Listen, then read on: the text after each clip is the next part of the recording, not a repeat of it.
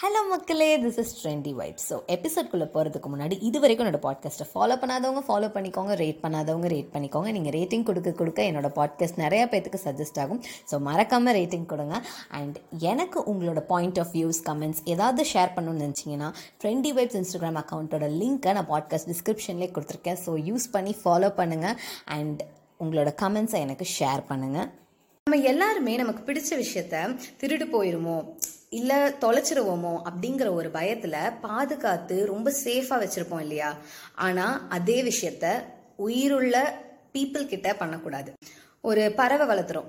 அந்த பறவையை எப்பவுமே கூண்டிலேயே போட்டு அது பறந்து போயிடும் திரும்பி வராதுன்னு ஒரு பயத்துல எப்பவுமே கூண்டிலேயே போட்டு அடைச்சி வச்சிருந்தீங்கன்னா அந்த பறவை எப்படா இவங்க கூண்டு திறப்பாங்க? நம்ம ஓடிடலாம். அப்படிதான் அது எதிர்பார்த்துட்டு இருக்கோம். அப்ப லைட்டா நீங்க அசந்த நேரம் பார்த்து அந்த கூண்டு திறந்துருந்துச்சுன்னா அப்பவே அது வந்து டக்குன்னு பறந்து போயிடணும் தான் நினைக்கும். அண்ட் பறந்து போயிட்டு திரும்பி வரவே வராது. ஆனா இதே நீங்க அந்த பறவைக்கு ப்ராப்பரா தீனி போட்டு அதை வந்து ஃப்ரீயா விட்டுருந்தீங்க அப்படின்னா அதுக்கு தெரியும். அது திரும்பி இங்கே தான் வரணும்னு அதுக்கு தெரியும். ஸோ எங்க போய் அது பறந்துட்டு வந்தாலும் ரிட்டர்ன் கண்டிப்பா நம்ம வீட்டுக்கு வந்துடும் இல்லையா?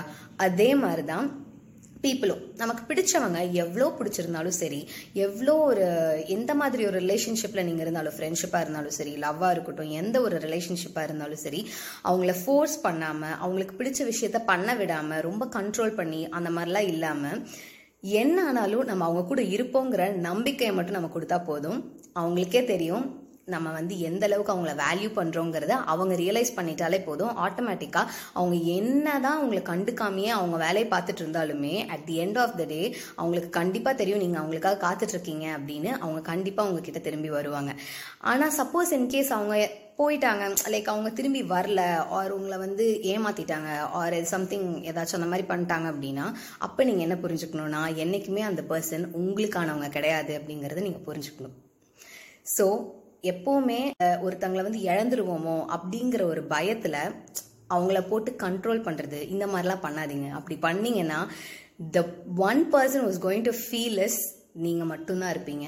ஏன்னா அவங்க வந்து நீங்கள் ஒருத்தங்களை ரொம்ப பிடிச்சி கண்ட்ரோல் பண்ண பண்ண அவங்க உங்களை விட்டு போகணும் அப்படிதான் நினைப்பாங்க. அவங்கள சஃபகேட் ஆகிற அளவுக்கு நம்மளோட அன்பு வந்து இருக்கக்கூடாது. ஸோ இந்த எபிசோட் கண்டிப்பாக எல்லாத்துக்குமே பிடிச்சிருக்கும் நான் நம்புகிறேன் நெக்ஸ்ட் எபிசோடில் வேற ஒரு நல்ல டாப்பிக்கோட உங்களை நான் சந்திக்கிறேன். So until then this is Soundarya signing off